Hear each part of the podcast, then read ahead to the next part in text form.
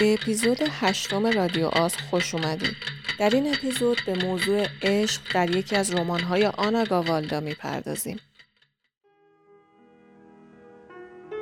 چقدر باید بگذرد که آدم بوی تن کسی را که دوست داشته از یاد ببرد و چقدر باید بگذرد تا بتوان دیگر او را دوست نداشت. زنی را دوست داشتم. او را بیش از هر چیزی در این دنیا دوست داشتم. بیش از هر چیزی. نمی‌دانستم آدم می‌تواند تا این حد دوست داشته باشد. به هر حال من فکر می‌کردم برای اینجور دوست داشتن برنامه ریزی نشدم. اعترافات عاشقانه، بیخوابی ها، فوران شور و عشقگویی برای دیگران خوب بود. به واژه عشق پوزخند می‌زدم. عشق برایم چیزی میان خرافه و خواب مصنوعی بود. من واژه عشق برای دهان من زیادی بزرگ بود و اما درست هنگامی غافل گیرم کرد که ابدا انتظارش را نداشتم. من عاشق زنی شدم. عاشق شدم همانطور که آدم یکهو بیمار می شود بیان که بخواهم بیان که بخواهم و به آن فکر کنم. برخلاف میلم و بی دفاع بی هیچ نیروی برای مقاومت و بعد بعد از دستش دادم درست همانطور که به دست آورده بودم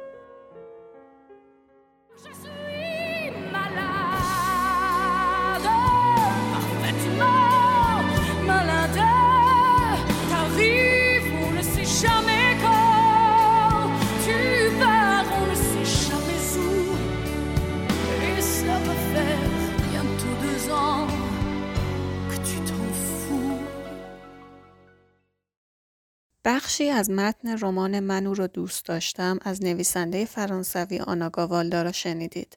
گفتگویی بین زنی جوان به نام کلوه و پدر شوهرش. همسر زن جوان به تازگی ترکش کرده و پدر شوهرش برای او داستان از دست دادن عشق زندگیش را در اثر اشتباهات خودش تعریف می کند تا کلوه را متوجه این واقعیت کند که رابطه‌ای بدون عشق دو طرفه فایده‌ای به حال هیچ کس ندارد. عشق در کارهای آناگاوالدا مثل زندگی یک موضوع اساسی است. عشق می تواند اسرارآمیز، شادی آفرین و حتی زجرآور و صدمه زننده باشد. او می‌گوید فکر می کنم راهی وجود دارد تا بتوان از واقعیات تلخ و ناخوشایند زندگی به آرامی سخن گفت. به هر حال بهترین راه برای بیرون آمدن از کسادی بازار روزمرگی همین است.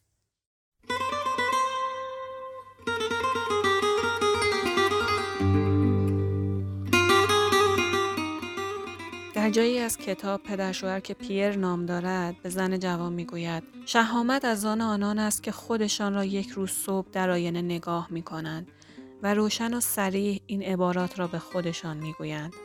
فقط به خودشان. آیا من حق اشتباه کردن دارم؟ فقط همین چند واژه. شهامت نگاه کردن به زندگی خود از روبرو و هیچ هماهنگی و سازگاری در آن ندیدن. شهامت همه چیز را شکستن، همه چیز را زیر و رو کردن. به خاطر خودخواهی، خودخواهی محض، البته که نه، نه به خاطر خودخواهی. پس چه؟ غریزه بقا، میل به زنده ماندن، روشنبینی، ترس از مرگ، شهامت با خود روبرو شدن، دست کم یک بار در زندگی. حق اشتباه ترکیب بسیار کوچکی از واژه هاست. اما چه کسی این حق را به تو خواهد داد؟ چه کسی جز خودت؟ L'amour c'est pour rien Tu ne peux pas le vendre L'amour c'est pour rien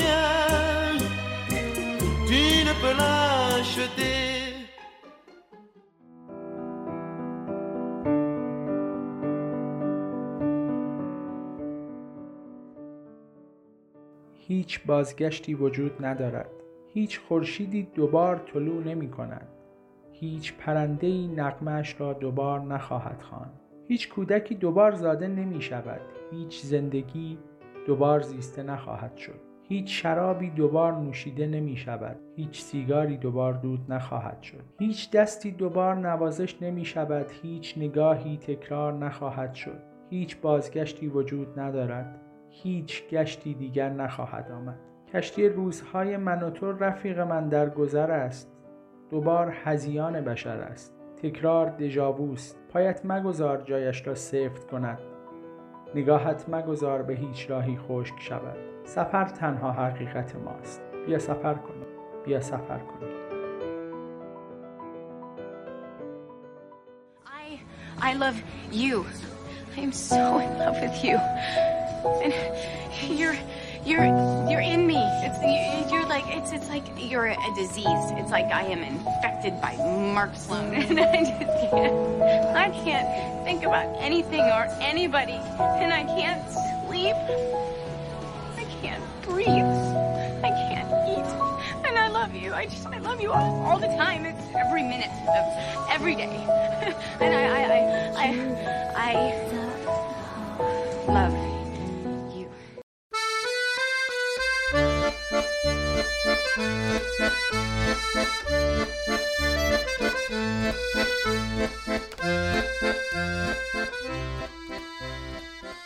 موسیقی که میشنوید متعلق به فیلم سرنوشت شگفتانگیز آملی پولنه که در سراسر دنیا به اسم آمیلی شناخته میشه. و به بحث امروز ما بسیار مرتبطه. امیدوارم که این فیلم رو حتما ببینید. این فیلم در ژانر رمانتیک به نویسندگی گیوم لورن و کارگردانی ژان پیر ژان است. داستان زندگی امیلی در این فیلم از پیش از تولدش به نمایش گذاشته میشه. یعنی نمایش پروسه لقا بعد از اون تشکیل جنین تا تولد آمیلی پدر و مادر اون افرادی خشک و افسرده هستند که توانایی برقراری رابطه عاطفی صمیمی رو ندارن. آمیلی همیشه در حسرت اینه که پدرشون رو در آغوش بگیره. اما از این رابطه صمیمی محرومه و از طرفی با دنیای بیرون هم قطع رابطن به همین دلیل کودکیش در تنهایی میگذره. تا زمانی که بزرگ میشه و خونه رو ترک می‌کنه و در یک کافه شغلی پیدا می‌کنه. آمیلی دختری است معمولی با شغل و زندگی معمولی و همچنان تنهاست تا اینکه یک روز جعبه ای پیدا می‌کنه متعلق به پسر بچه‌ای که سی چهل سال پیش در این خونه پنهان کرده. آمیلی با خودش قرار می‌ذاره که اگه صاحب جعبه رو پیدا کنه خودش هم می‌تونه عشقی در زندگیش پیدا کنه. اون این کار رو می‌کنه و بعد از اون از خوشحال کردن دیگرانه که لذت می‌بره و زندگیش رنگ و بوی جدیدی می‌گیره. آمیلی از پیله تنهاییش بیرون میاد به خودش اجازه میده با همسایه هاش ارتباط برقرار کنه و در یکی از همین روزهاست که عاشق میشه. عاشق پسری مثل خودش که شگفت انگیز نیست و همین معمولی بودن این دوتاست که اونا رو شگفت انگیز می‌کنه و ماجرای عشق اونها رو دیدنی. حالا با توجه به چیزهایی که گفته شد می‌تونیم به صحبتهای محشید اسماعیلی روانشناس درباره اولین تجربه عشق در کودکی گوش بدیم و رابطه این حرف ها رو با چیزهایی که گفتیم متوجه بشیم. از عشق می‌گویم.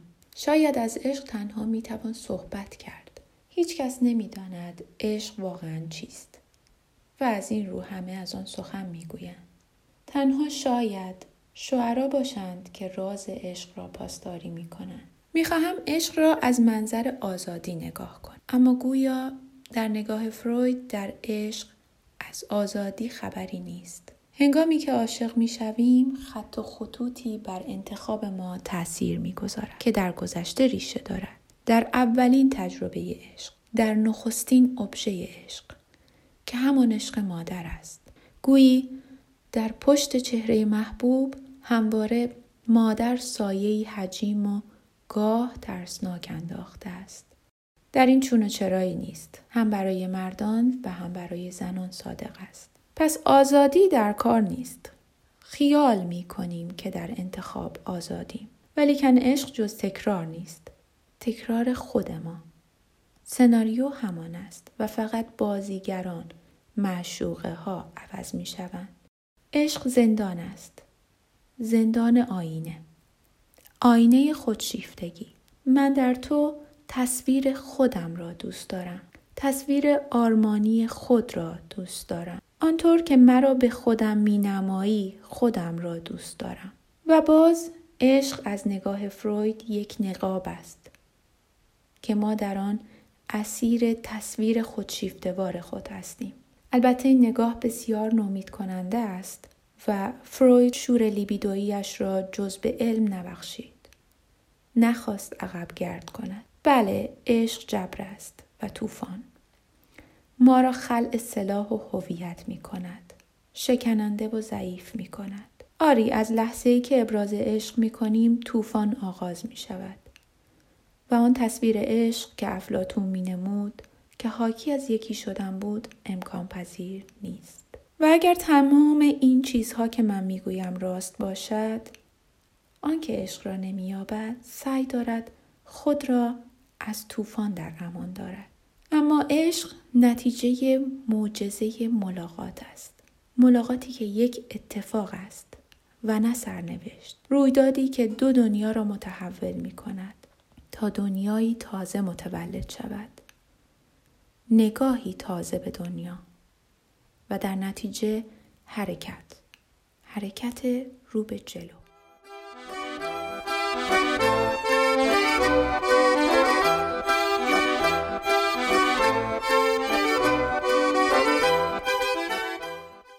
برگردیم به رمان منو را دوست داشتم و شخصیت زن داستان که دچار آسیب روحی شده و در جستجوی عشقی که دیگه وجود نداره.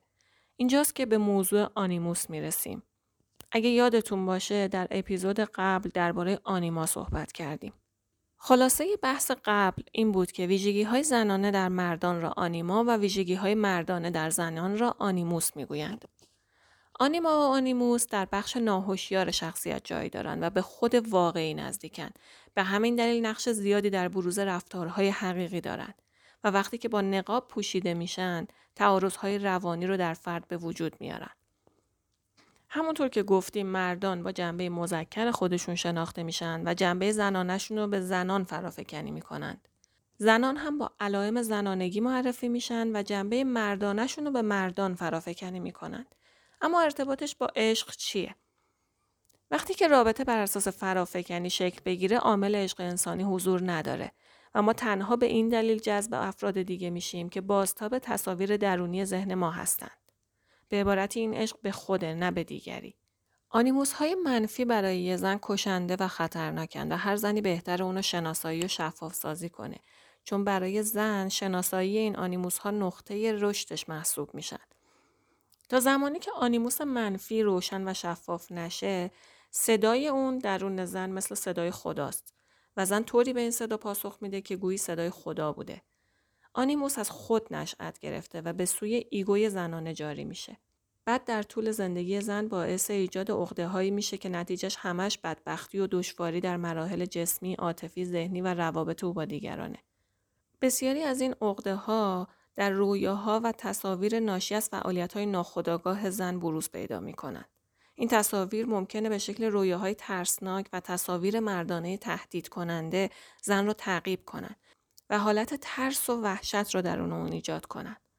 آنیموس یا عنصر مردانه در زن به ندرت به شکل تخیلات جنسی نمود پیدا می‌کنه و اغلب به صورت اعتقاد نهفته و مقدس خودشو نشون میده زنی که اسیر جنبه های منفی آنیموسه معمولا احساس می‌کنه تنها چیزی که در دنیا می‌خوام اینه که دوستم بدارن و او منو دوست نداره. افکار ناخودآگاه آنیموس گاهی چنان حالت انفعالی به وجود میارن که ممکنه به فلج شدن احساسات یا احساس ناامنی شدید و احساس پوچی منجر بشن. آنیموس هم مثل آنیما چنانچه کارکرد منفیشو بروز بده می‌تونه ازدواج شخص رو مختل کنه. در مقابل اون آنیموس مثبت می‌تونه نقش راهنمای درونی رو برای زن بازی کنه. دقیقا چیزی که خانوما نیاز دارن تا به واسطه اون از خرد نهفته در درون خودشون آگاهی پیدا کنند و اون رو به شیوه صحیح به بیرون منتقل کنند. تمرکز حواس قوه تشخیص و برون نگری از هدایای آنیموس به روان زنه. در داستانها و افسانه های کهن زمانی که یک شاهزاده مرد توسط یک جادوگر تلس میشه و تبدیل به یک دیو یا یک حیوان وحشی میشه تنها به وسیله عشق واقعی یک دختر جوان می‌تونه نجات پیدا کنه. این اسطوره ها در واقع نشون دهنده اینن که دیدار و آشتی و اتحاد آگاهانه زن با عنصر مردونش به راحتی به دست نمیاد. این امر مستلزم صرف وقت و تلاش بسیاره. آنیموس در وجود زن همچون عنصر زنانه چهار مرحله کشف و پیشرفت داره. اولین مرحله رسیدن به قدرت فیزیکیه. عنصر مردانه در وجود زن نخست به صورت نیروی جسمانی ظاهر میشه. دوم در روابط عاشقانه یا عمل. در این مرحله دارای روحی مبتکر و یا قابلیت برنامه ریزی میشه.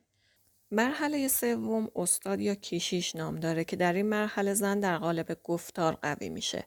و مرحله چهارم اندیشه است که والاترین مرحله است و به زندگی مفهومی تازه میده.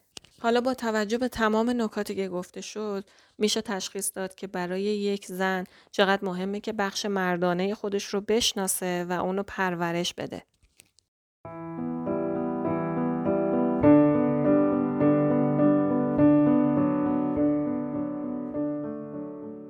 خوب فکر کردم. دچار توهم نشدم. تو رو دوست دارم اما به تو اعتماد ندارم. چون رابطه ما واقعی نیست. شبیه بازی است. خیلی فکر کردم و فکر می‌کنم این بهترین راه حل است. من هم مثل تو زندگی خواهم کرد. یعنی دور دور دوستت خواهم داشت. دیگر نمی‌خواهم منتظر تماس تو بمانم. مگر چه چیز را از دست می‌دهم؟ یک مرد بزدل را و چه چیز به دست می آوردم می خواهم سعی کنم یا می توانم یا نه این قسمت از رادیو آس تقدیم شما شد توسط من آنایتا قطاهر و با تشکر از دکتر هادیه یگانه، محشید اسماعیلی و ساناز احسانی. il vit mais. Il attend devant cette photo d'antan. Il, il n'est pas fou, il y croit c'est tout. Il la voit partout, il attend debout, une rose à la main. Apparaît, il n'attend rien. Dans sa love story, dans sa no sé.